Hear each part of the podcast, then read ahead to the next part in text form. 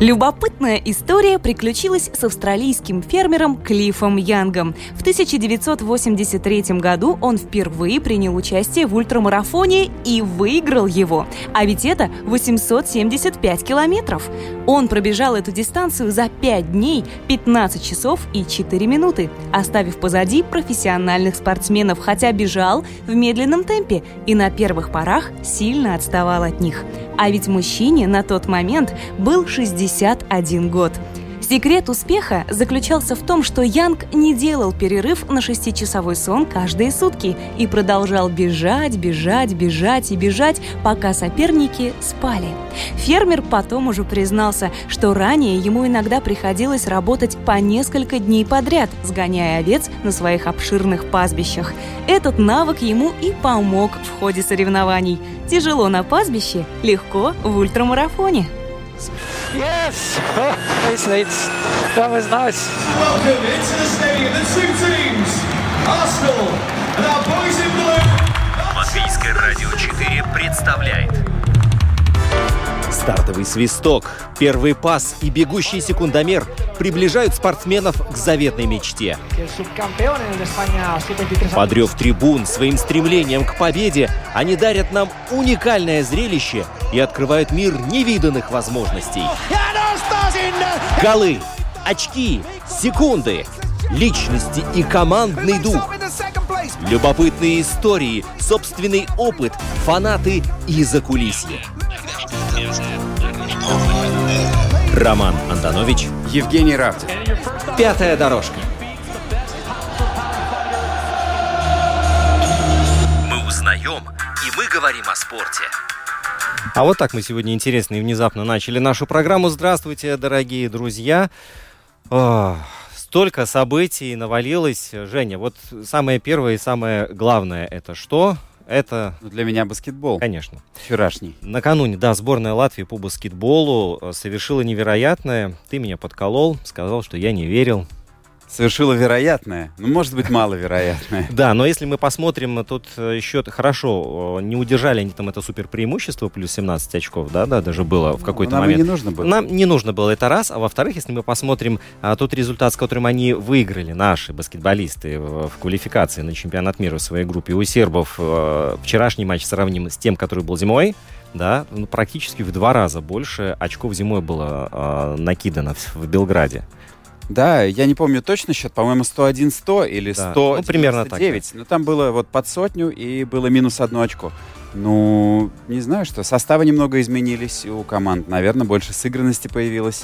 А И- может быть- И, и, э, цена возросла. Тогда было самое начало цикла, а тут уже было понятно, за что, кто за что борется. Ну, вчера замечательный матч был. Очень такая рубка с очень жесткой защитой, с очень плотной игрой. Свободных бросков почти не было. Вот ты говоришь про, про защиту, и это тот момент, на который очень многие обращали внимание, что благодаря вот этой слаженности в обороне зацементировали практически подход к своему кольцу, да, э, наши защитники, и отчасти, может быть, поэтому э, результат в этом матче не такой-то и большой. Не, ну, конечно, пропустить от сербов э, 60 очков – это прекрасный результат. Это очень здорово. Сербы, конечно, тоже как, как бы не те немножко.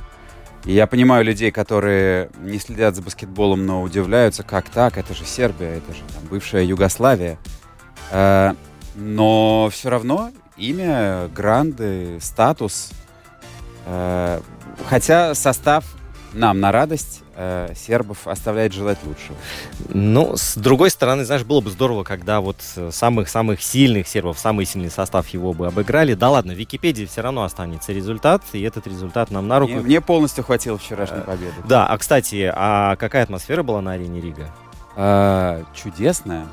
Слушай, там было 10 тысяч человек, и публика очень-очень чутко реагирует на, на изменения, на события в баскетболе. Мне чем нравится смотреть баскетбол больше, чем футбол, потому что тут у тебя каждую минуту какие-то всплески эмоциональные, каждую минуту что-то происходит, что дает тебе повод вскочить с места. Э, атмосфера прекрасная. Вся, вся арена спела гимн сначала, акапелла, и, и, и потом... э, ну, как публика местная разбирается в баскетболе, знает, на что реагировать.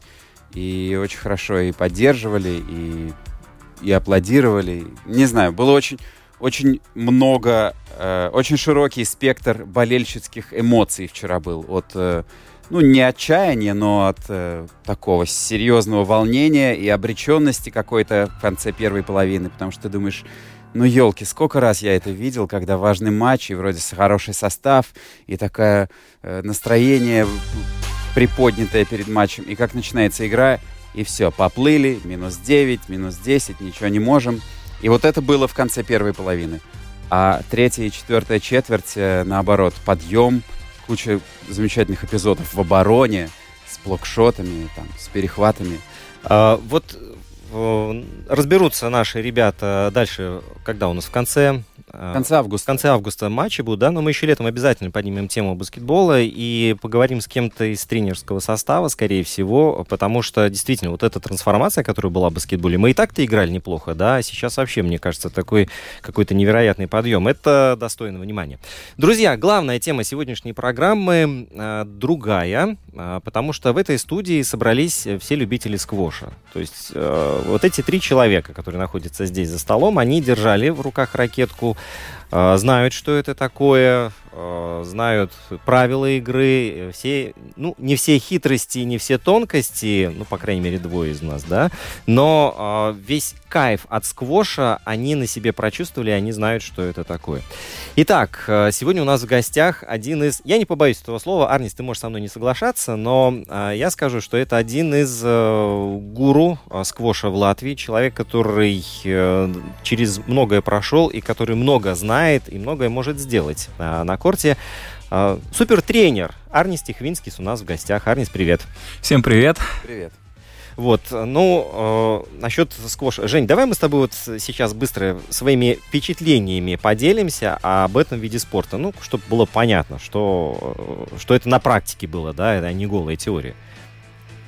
Вспоминай, а... как ты выходил первый раз на стеклян, на корт застекленный с одной стороны. Слушай, ну я, я должен э, подстелить соломки. Ты, мне кажется, Давай. отрекомендовал меня как э, заправского сквашиста. Это совсем не так. Я играл в сквош. Давай вот такую формулировку применим.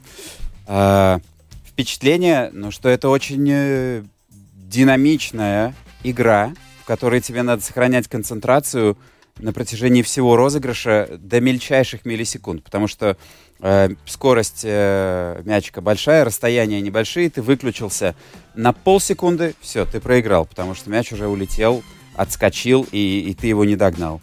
Ты должен э, после каждого отбитого мяча представлять себе хорошо бы, что сделает твой соперник дальше, и, соответственно, как-то смещаться, занимать позицию. Э, ну и что, что приятно, там есть э, какой-то маневр для такого легкого, что ли, пижонства или выпендрежа, когда можно сыграть не, не, не прямо, не прямолинейно, а как-то от стенки или, или от боковой стенки, или там, не знаю... А, от угла очень интересно, да, да, да. Да, да с, с спиной э, к мячу сыграть. Ну, в общем, Арнис, вот смотри, такое описание игры, ну разве можете сказать, что человек пару раз только выходил на корт? Вот. Нет, я не верю, конечно. Это просто потому, что я говорю лучше, чем играю. Вот, ну, на самом деле, я а, благодаря Арнису, вот когда мы в первый раз а, познакомились, я увидел сквош, потом, когда он приходил к нам в эфир 4 года назад, мы говорили о сквоше, потом я попробовал эту игру, действительно, я и, и потом уже дошло дело до того, что и кроссовки купил вот специально для вот для для этого паркета, Видишь, чтобы удобно было профессионал. Нет. А, ракетки купил, потому что отыграв ракетку, ракеткой, которую дали там на прокат, и той, которую можно приобрести, разница в 50 граммов, она спустя полчаса чувствуется ого-го как. Ракета превращается из 115-граммовой э, в 15-килограммовый, вот Это по ощущениям. Правда, да. Вот. Ну и э, мячики, э, признаюсь честно, тот, который с синей точкой, да, тут веселее играет, чем с двумя желтыми. Желтый это который там нужно больше махать, да, и э, он тогда не так сильно отскакивает, да, то есть это более для более профи мячики. Но в целом сквош это игра, которая а, мало того, что затягивает, она еще а, показывает твои, может быть, а, слабые места вот в твоей физподготовке и над чем нужно поработать. И бывают дни, когда вот вечером вроде приезжаешь, у тебя есть силы, да, выходишь на корт, начинаешь играть 15 минут и все сгорел. Больше нету сил и, и ноги не двигаются, нужно себя заставлять вот, взять этот темп и уже не останавливаться. Ну, и ментальная составляющая тоже, не забываем про это. Мы говорим часто, что сквош дает возможность нам разрядиться, как физически, но также и в эмоциональном плане. Сквош — это боксерский ринг, ребята. Вот. Где нет интересно. угла. Вы не можете спрятаться за этот угол. Рядом нет э, партнера, на которого вы можете сказать, как в волейболе пляжном, почему ты не взял, или это твой мяч был. Один на один с соперником. И, соответственно, его очень часто сравнивают именно англичане как бокс да, только более мягко. Потому что в боксе, если вы ошиблись, это больно. Здесь вы проиграли очко. И местами это просто вас заводит еще больше. А вот, да, а, вот, вот насчет а, сквоша еще теории до того, как я э, вышел на корт, у меня был вопрос, а как вот эти спортсмены друг с другом не сталкиваются? Ну как такое вообще возможно? Вы находитесь в закрытом помещении, которое ну не такое-то и большое. И при учете того, что постоянно нужно перемещаться, двигаться, смещаться, вот эти траектории, они же пересекаются. Но, как показала практика, ну, я не помню, не могу сказать, что я там сыграл 100 часов, да, но вот за все время, которое я выходил на корт, я лишь два раза вот с человеком, вот я, мой партнер брат, да, мы с ним вот только два раза столкнулись, да, и то там э, по какому-то, не знаю, там недоговоренности, может быть, и все. И один раз я получил мячом в лоб. Вот причем со всей силы это было действительно смешно. Ну и вот. опасно. Конечно. Да, и опасно, да. Но как бы все, на этом вся травматичная составляющая закончилась. Может быть, мы слишком щадили себя. Вот нет, на самом деле, если у вас уже есть какой-то навык и понимание, и вы соблюдаете самое главное, основное правило на корте, это безопасность вашего партнера в момент игры, а у нас существует правило, где есть позиции, при которых вы ни в коем случае не должны наносить удар, когда мы видим, что после моего удара мячом я могу попасть в моего партнера, соперника, то, конечно, мы можем не наносить удары и остановиться, попросив let термин, который позволяет попросить переигровку этого розыгрыша. Поэтому все остаются живы, никто не страдает. Просто спокойствие, соблюдение правил безопасности. До 19 лет юниоры обязательно у нас играют в специальных очках защиты, потому что самое главное это глаза. А некоторым новичкам, которые только делают первые шаги, но при этом они очень азартные. Главная задача достать мяч, отбить мяч, потому что этот кусочек резины, он очень сильно мотивирует на корте. Заставляет где-то лишний раз пробежаться, сделать шаг. Соответственно, для них мы тоже рекомендуем специальную защиту в виде или очков специальных, которые одеваются, защищаем глаза. Все остальное это как и в любом вид, виде спорта. Хорошая разминка, четкое понимание, соответственно, безопасности, где твой партнер. Дальше хорошая заминка после тренировки, и все с вами будет в порядке. Любая стоит чуть-чуть э, попрактиковаться и, и почувствовать вкус, ты уже понимаешь, да, конечно.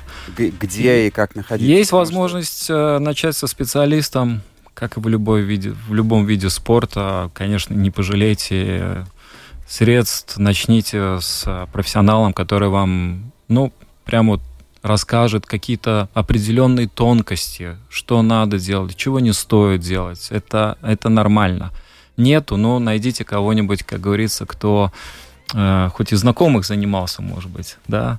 И ваш путь к достижению ваших целей, любых. Кто-то хочет выиграть друга, кто-то хочет похудеть, кто-то хочет стать чемпионом Латвии или мира, или профессиональным игроком. Он станет намного короче и интереснее. А как э, твой путь э, в сквош начался? Ой, ребят, 4 ну, года назад я рассказывал, но я вкратце, да, 24 года назад. Я в этом виде спорта 24 года, да, и я просто пришел как любитель, я занимался профессиональным волейболом во времена Латвийской ССР, как выступал за эту сборную до 75-х, по 75 году. Изъездил весь Советский Союз на соревнованиях. И э, ну, в душе я был всегда связан со спортом, так или иначе. И работая в одном месте, я просто посмотрел, Сделали два сквош-корта. Ну окей, что-то бегают, машут ракетками. Мне было интересно. Это какой год был? Ну, считаем 24 года минус, сейчас 22 98 98 Да, да, да, да. Вот. И, соответственно, дальше больше начал заниматься как любитель, дальше начали заниматься немножко более профессионально. Приехал человек, поднял здесь хорошо уровень сквоша до определенного уже уровня, что мы могли выезжать на международные соревнования, представлять Латвию на чемпионатах Европы. Так закрутилось, завертелось до одного прекрасного момента, пока я не получил травму, и мне надо было определиться, кто ты, игрок или тренер. И я перешел на тренерскую, о чем сейчас совершенно не жалею, и начал доказывать просто э, для себя сам какие-то, ну, как бы, э, амбиции, да, за счет уже тренерской работы, за счет успехов своих учеников в разных странах. Опыт работы во, во всех странах, в Латвии, в России очень большой опыт. Был тренером сборной, молодежной, взрослой. И э, сейчас, э, совсем недавно, вернулся обратно домой, в Латвию, чему очень тоже рад. И э, попутно еще находясь уже в таком зрелом тренерском возрасте, достигнув, как я считаю, всего уже очень много именно в тренерской карьере по сквошу. То есть я э, получил третий международный уровень мировой федерации сквоша как тренер, стал преподавателем от мировой федерации сквоша и провел более 25 обучающих, соответственно, курсов. И сейчас открыл для себя новый вид спорта, где я буду развиваться уже как опять тренер, Падал теннис. Да, падал теннис. О нем мы поговорим чуть-чуть попозже, потому что насчет сквоша очень много вопросов еще. А, четыре года назад ты был у нас э, здесь в эфире. И вот что за эти четыре года изменилось в сквоше, в, в самом спорте? Или же он консервативен, и там ничего так, такого особенного и нет? Да, ну, уже все придумано. Роман, слушай, кто придумал этот вид спорта? Англичане. Ну, все ясно. Да, ну, то есть они очень долго боролись там за переход системы. То есть раньше считали очки, я еще застал это время как игрок. Играли геймы до 9 очков с переходами подачи, как в старое время в волейбол играли. То есть зарабатываешь очко, когда сам подаешь. Угу. Потом реально сквош, сквош ну, не был динамичен, розыгрыши длинные, кто выигрывает морпехи так называемые, кто игроки с нереальной Выносливостью. Выносливостью, а физической подготовкой. До трех, да, играет best of five, до трех выигранных геймов.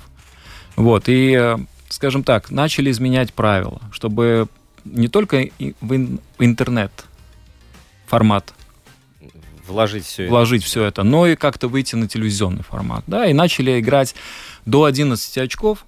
Каждый розыгрыш, это, собственно говоря, мы разыгрываем одно очко. Ну, как в настольном Да, теннисе. совершенно верно. При результате 10-10, 2 очка разницы. И здесь произошла эпоха смен, такая доминирование, скажем, одной страны на игроков из другой страны. Да, это Египет.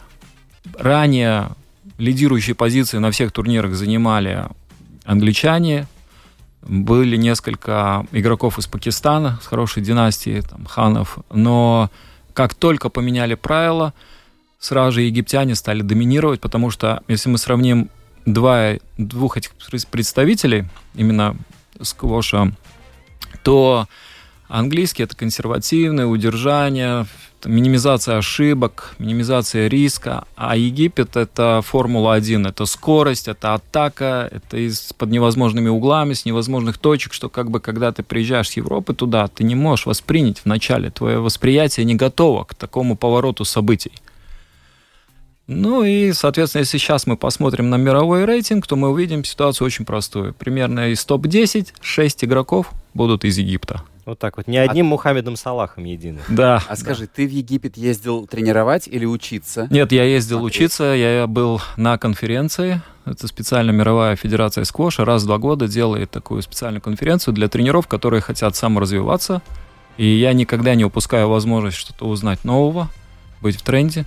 И э, нас пригласили, мы с моим коллегой, э, очень хорошим из Молдавии, э, приняли это приглашение и поехали. У нас была замечательная возможность посетить конференцию, пообщаться с чемпионкой, восьмикратной чемпионкой мира из Малайзии Дэвид Николь, которая рассказывала путь своей карьеры, как ей удалось за все это время не получить ни одну профессиональную травму в этом виде спорта. Это что-то невероятное. Ну и как это ей удалось? Это ей удалось тем, что у него был всегда продуманный тренировочный план.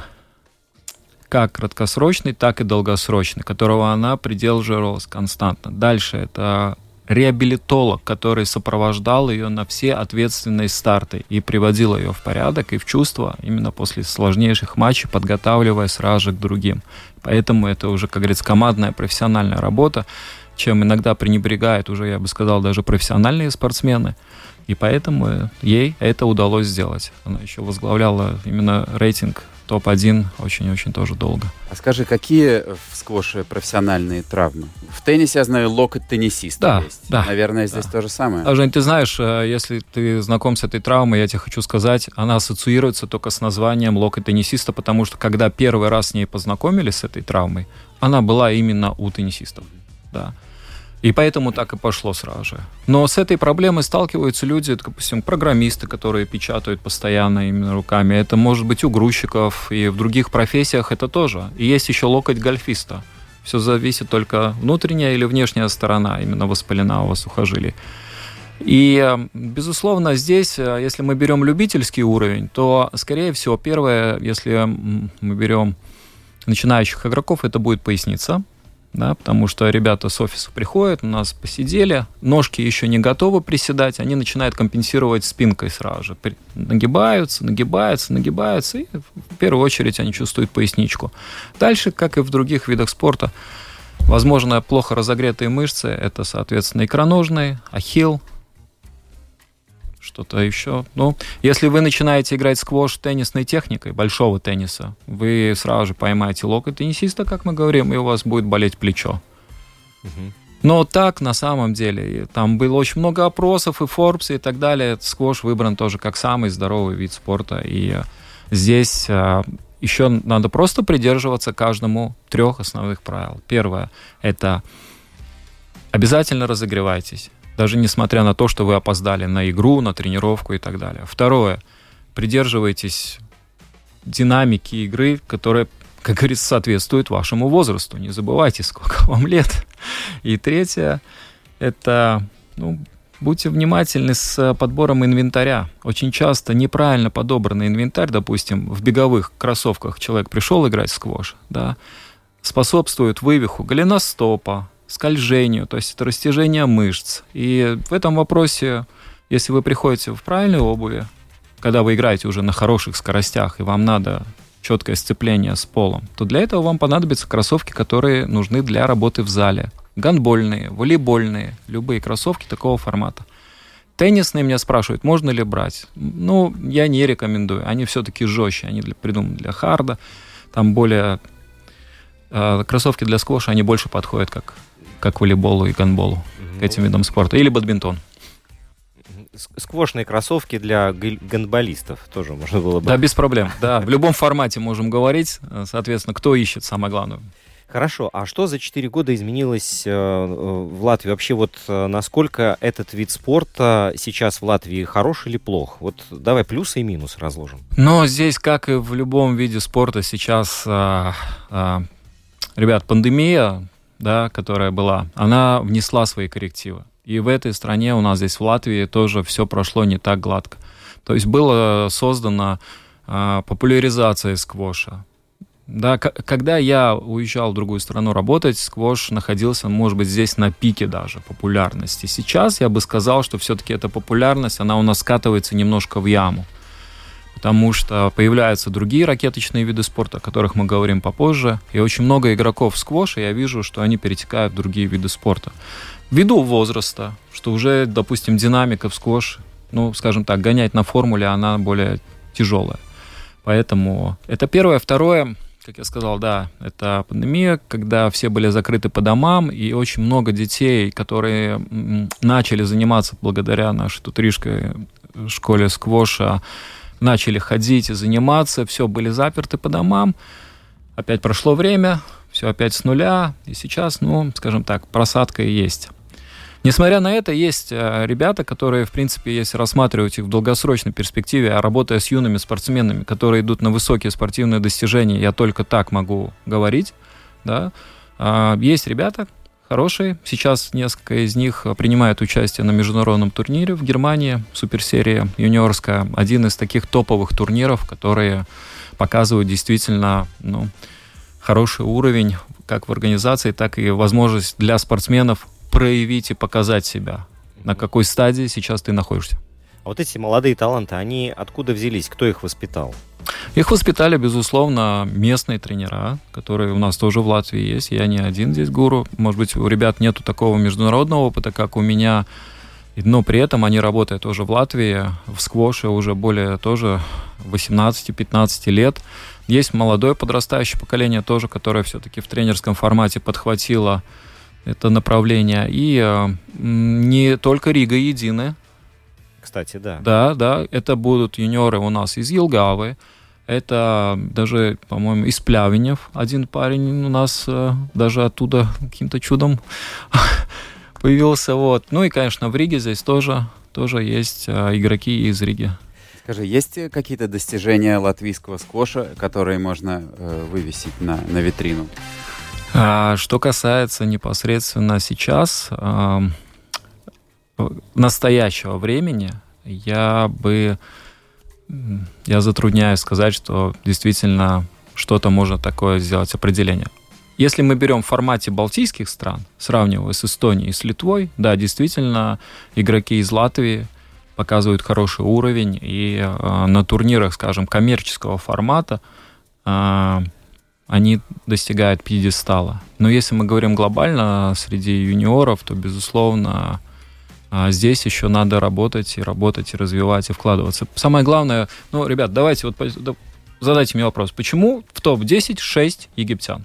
Почему? Почему в топ-10 6 египтян? Потому да. что, да, потому что сквош это номер два, можно сказать, после футбола по популярности вида в этой стране. Это первое. Золотая формула египетского сквоша очень проста. Состоит из трех основных компонентов. Первое – это нереальное количество детей, вовлеченное в этот вид спорта.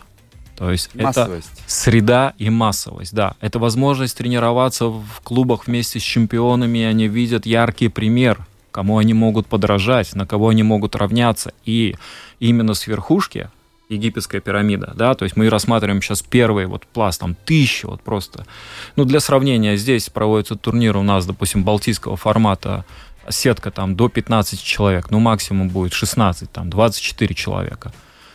До 15 в Египте, 516 это основная сетка, плюс еще квалификация к ним. У нас турнир идет один день, там турнир идет, соответственно, неделю. неделю. И там есть категория до 11 лет, до 13 лет и так далее и тому подобное.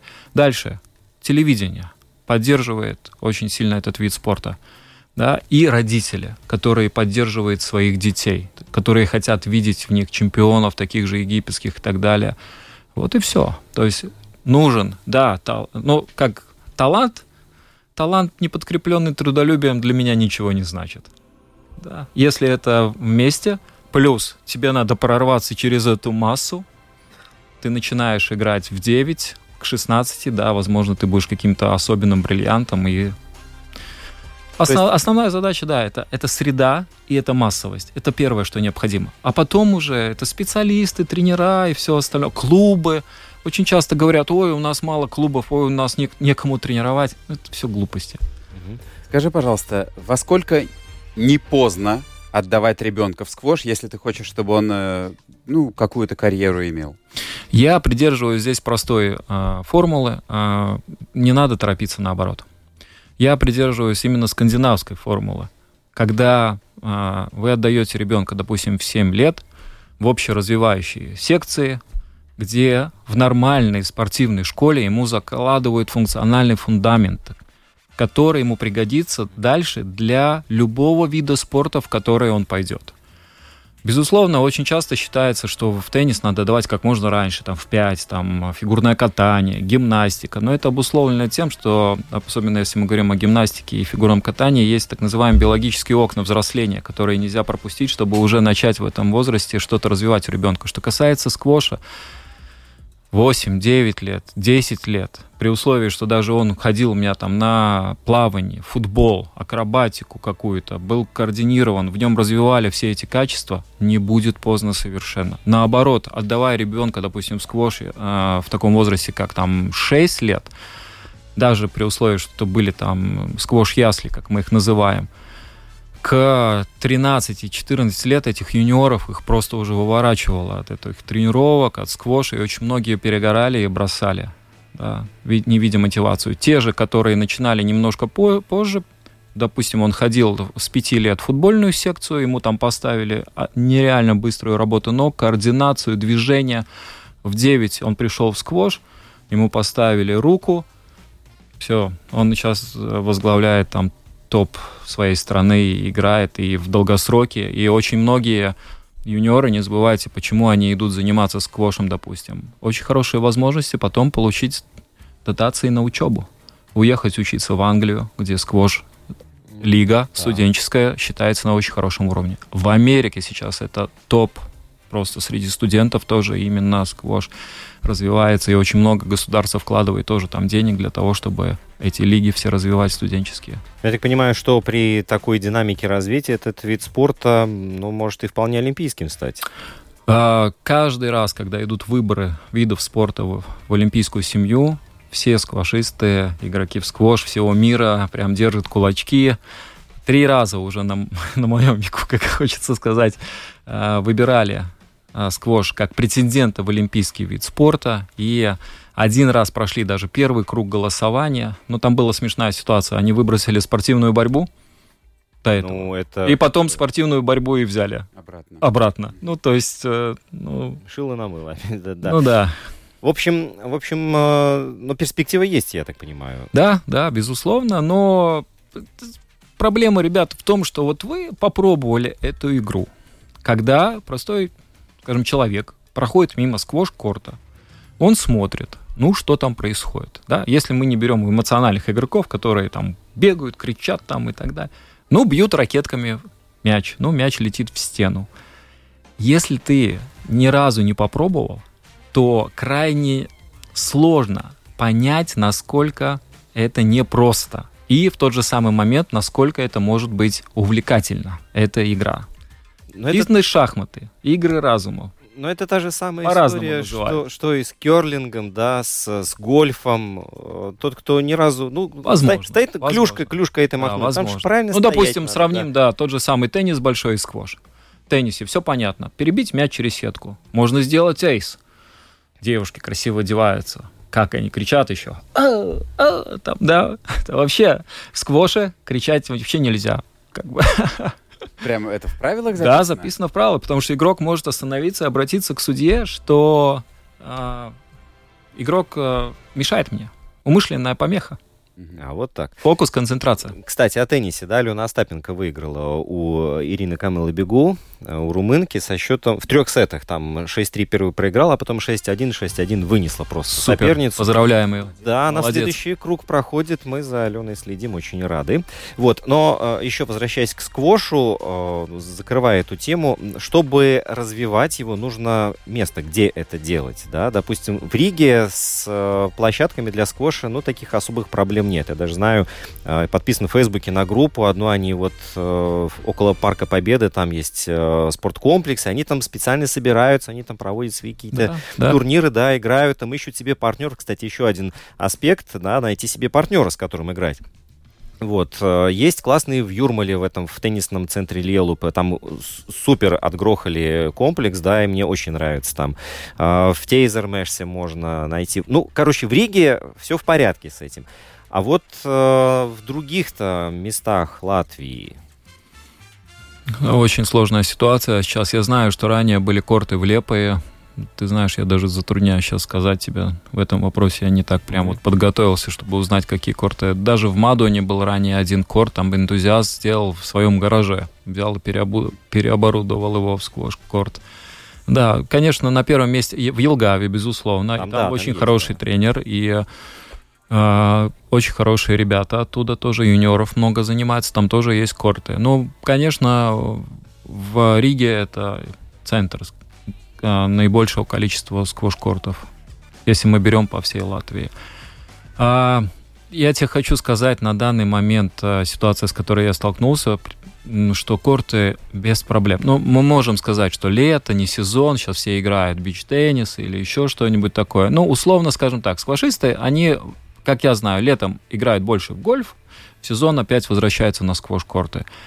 И э, корт это доступный без проблем. Без проблем. Здесь э, больше именно мотивации надо э, организаторам турниров, опять же, в федерации, в популяризации. Я думаю, что сейчас уже к следующему сезону, э, когда еще все больше отойдут, отойдут от этой пандемии, Да. привыкли сидеть дома, вот, что можно уже общаться, можно играть, можно что-то делать, безусловно, тогда больше вернуться на корты. Глобально популяризации массовость, создаем массовость. Скажи, пожалуйста, почему э, сквашисты летом играют в гольф? Это каким-то образом родственные виды спорта по типу движения или что их роднит? Почему, почему возникла такая связь? А, ну, сложно сказать прям так однозначно. По движению навряд ли. Может быть, я бы только мог бы объединить, что а, люди после такой динамики игры, как сквоши, перемещения, как я сказал, на Формуле-1, просто, Хотят наоборот, отдыхают на свежем воздухе. Там мы заперты четырьмя стенами, да, и, конечно, когда после этого ты выходишь немножко подышать свежим воздухом, это, наверное, замечательно. А сама динамика удара, именно когда мы рассматриваем, фокус, концентрация, это тоже очень похоже у нас а, с моментом, когда я наношу, допустим, удар ракеткой по мячу. Я сейчас говорю именно о подготовке самого себя, а не каких-то, понятно, что там и клюшки, и мячи совсем же у нас все это, и ракетки другое. Но именно вот этот фокус напряжение, расслабление, проводка очень связано тоже. Ну, так повелось, так повелось. Во, все, во многих странах, кстати, это не только в Латвии. Да, где я работал, так есть, что игроки, играющие в сквош, очень хорошо играют в гольф. И наоборот то же самое. Переключаем тумблер. Ты пришел к нам не с пустыми руками, а принес такие удивительные ракетки. Я специально, я знал, что мы будем говорить о падл-теннисе, но я специально о нем ничего не читал, да, чтобы, ну вот, сохранить этот статус-кво, потому что о падл-теннисе я узнал три недели назад, опять же, из твоих уст, Арнис. Да. А, итак, что это такое, что за новое введение, что за, что за чудо? Да, ну, а, так, в историю этого вида спорта я совсем так не буду углубляться, только скажу, что непосредственно начальники, где попробовали первый раз, это были мексиканцы. Да, Это где-то примерно ребята. 69-й год, да, вот. а далее это переходит все в Аргентину, Испанию, развивается активно, очень сильно там. И что же такое падал теннис? Это, это, ну вот по мне, так это фан сейчас для меня в первую очередь. Помимо того, что я, как я сказал, очень сильно развиваюсь в этом направлении, именно тоже уже и как тренер. Вот. а, Значит, а, представьте, из чего это состоит. Это человек, который придумал этот вид спорта. Он объединил три вида спорта. Большой теннис, пинг-понг и сквош. Визуализацию все сделали? Ну, Сложно. Сложно. Но давайте теперь собирать а, корт для падал тенниса. Да? Ты знаешь, можно я тебя перебью? Да. Я, э, когда ты услышал, Ром, впервые? Три недели назад. Недели. Я услышал о падл-теннисе впервые три дня назад, когда, когда Рома написал мне, вот у нас в гостях будет Арнис, э, мы будем Да. говорить про сквош и падл-теннис. И Я сейчас посмотрел э, несколько минут розыгрышей, и первое, что мне пришло в голову, это пинг-понг. Действительно, очень-очень э, Да. э, что-то похожее. Ну давайте, по да, мысли. давайте Всё. собирать, давайте Болтаем. собирать. Итак, корт на 10 на 20, то есть две половины по 10 метров. Посередине сетка, и все это огорожает нас забор и стекло сзади. Ну, идем по порядку. С большого тенниса. Это человек, который придумал этот вид спорта. Взял непосредственно сетку и подсчет очков. Как в теннисе в большом. 15, 30, 40 и так далее Мгм. да? Из пинг-понга это нижняя подача снизу, Хорошо. окей? А, и а, непосредственно некоторые там резанные удары по технике тоже можно как-то ассоциировать что-то, но не приближенно. И со сквоша непосредственно это заднее стекло, сзади вас. То есть представляете обычный теннисный Ну и корт. боковые тоже ведь есть. Да, конечно, да, конечно.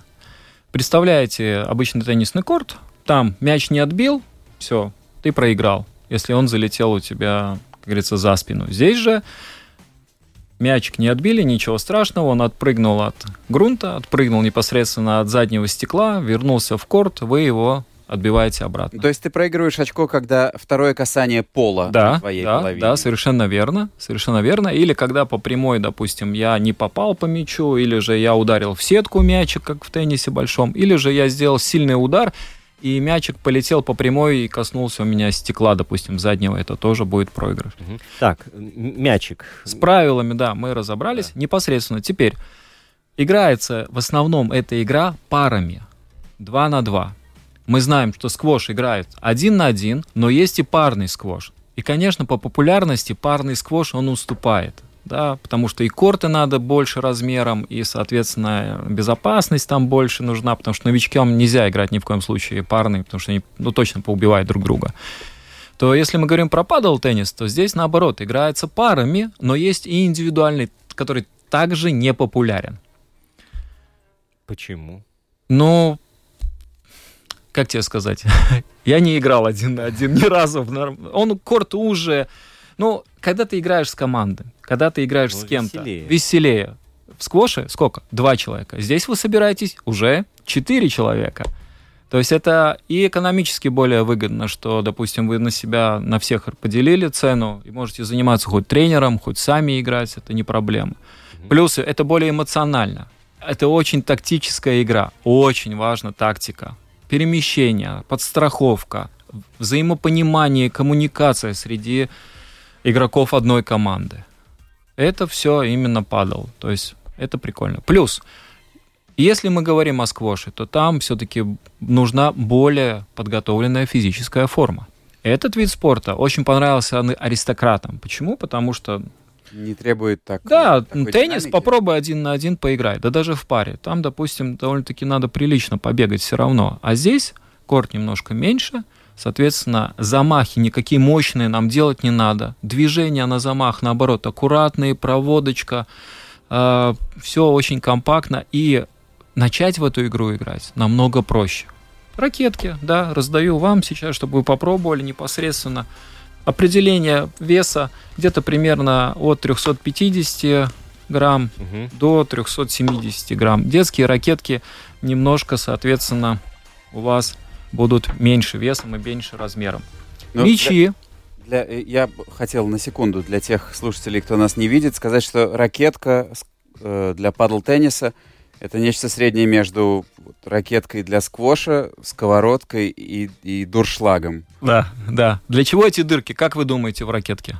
Э, чтобы воздух проходил, Ну, чтобы используя- не было сопротивления Да, воздуха, да. когда при замахе. Но используя это, уменьшается вес ракетки. Ракетки Тоже сделаны логично, из да. карбона, да. Далее они под- помогают точно так же подкруткам, слайсам и так далее. Также у вас в руках разные мячи. Сейчас обратите Он внимание. такой вполне себе теннисный да, на ощупь. Да, он очень похож на теннисный. Как говорят теннисисты, это более детский теннисный мяч. То есть, соответственно, размером как полностью теннисный мяч, только с меньшим давлением. Помягче, да? он Да. чуть-чуть, да. А здесь вы видите, вот у меня тоже даже мячи здесь есть с красной Это точкой. Разная точка. Это для начинающих. Вы даже можете попробовать непосредственно этот, он будет помягче. Да-да-да. А И вот это этот сколько? АА, он самый твердый, я так Да, понимаю. Ну, у это уже Поскольку профессионал. сын ходит на теннис заниматься, то вот что такое мяч с красной точкой, я уже выучил. Но э, падал теннисный мяч с красной точкой тверже теннисного мяча с красной точкой. Те совсем мягкие, Да, а но это, это- все-таки такой да. довольно жесткий. Да, но это больше даже не для детей, а просто для начинающих игроков, назовем это так.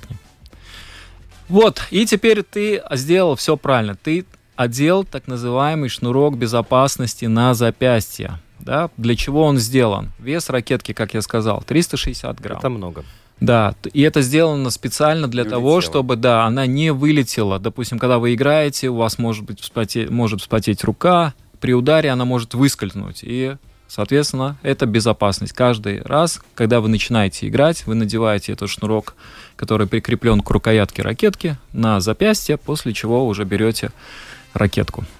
То есть это, ну, вот чисто визуально, это очень похоже на игру в теннис в первую очередь, да? Да, если вы смотрите, она более понятна. Более понятна почему? Есть задача перебить мяч через сетку и попасть обязательно в поле соперников мячом. Можете играть с лета сразу же, да, и поэтому, а, скажем, играя 2 на 2, а, динамика этой игры а, зависит от уровня, но научиться играть очень легко. Приходят играть домохозяйки, приходят играть э, студенты, дети, все кому угодно. В Испании, допустим, чтобы вы понимали, по популярности сквош вовлекаемость минимальная. В падал теннис она соответствует вовлеканию футбола.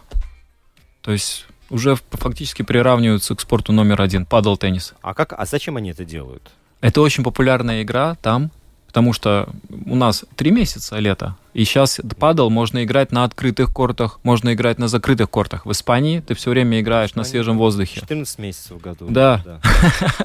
вот, и далее э, просто э, в теннис очень много играло игроков в Испании поколение состарилось. Скажем, Рафаэль и они дальше, и они да, дальше переходят на падал. Дальше переходят на падал. Да, то есть она не такая уже интенсивная, 2 на 2. При этом у них очень хороший контроль игры с лета. И вообще теннисисты, конечно, которые приходят в падал, им легче, легче перестроиться под эту игру.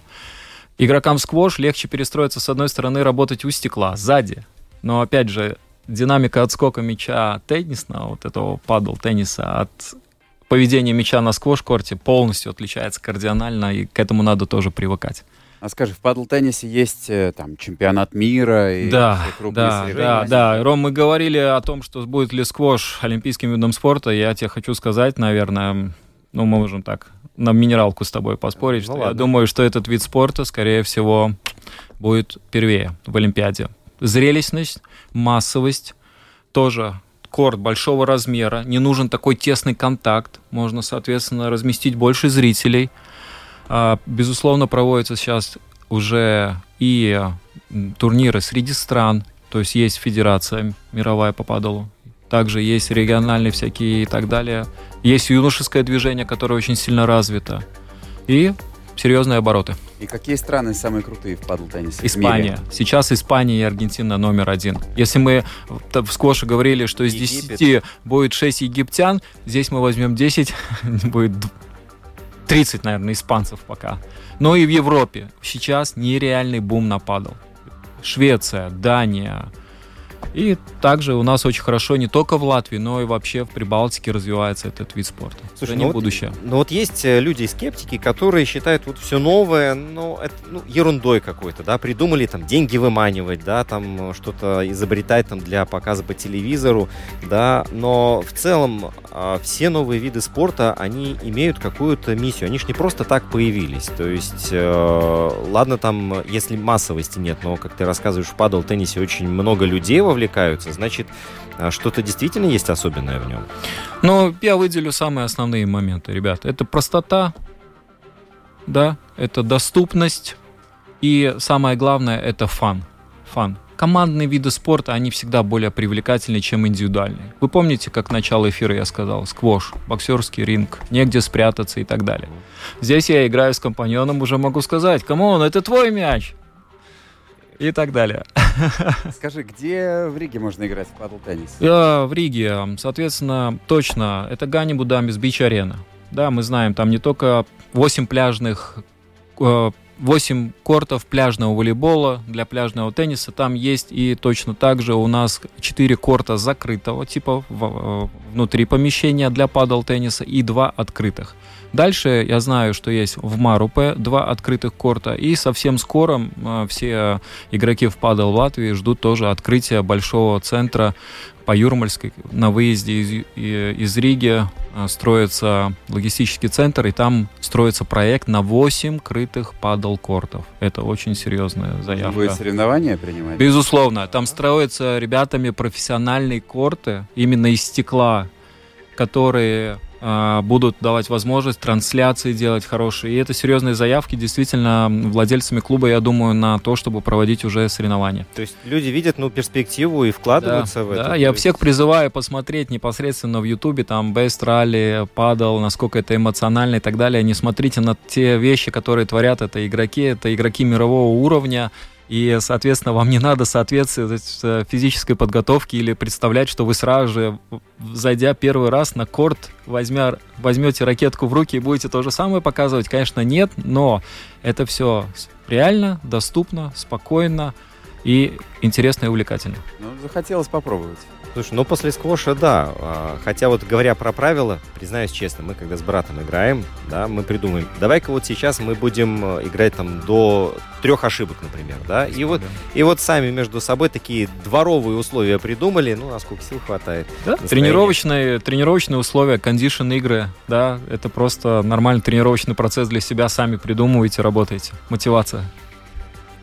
Жень, следующая программа, ладно, у нас там про футбол будет, э, альпинизм еще, надо попробовать обязательно, чтобы... Да, я вас приглашаю, ребята, на ознакомительную тренировку ко мне, и следующий эфир вы начнете с того, ребят, вот мы были тут у Арниса с прошлый раз с эфира, и разговаривали про падал. Ловлю вас на слове. Да, без проблем. Арни Стихвинский, тренер, ну, уже не только по сквошу, но и падал теннису. Вот так вот мы добавили еще и такую плашечку к, к нашему сегодняшнему гостю. Арнис, большое спасибо, что нашел время, заглянул в пятую дорожку. Евгений Равдин. Да, Да. спасибо, Арнис. Роман Антонович. Провели эту программу для вас. Встречаемся, друзья, ровно через неделю. Машите ракетками на радость тебе. Всем спасибо. Счастливо.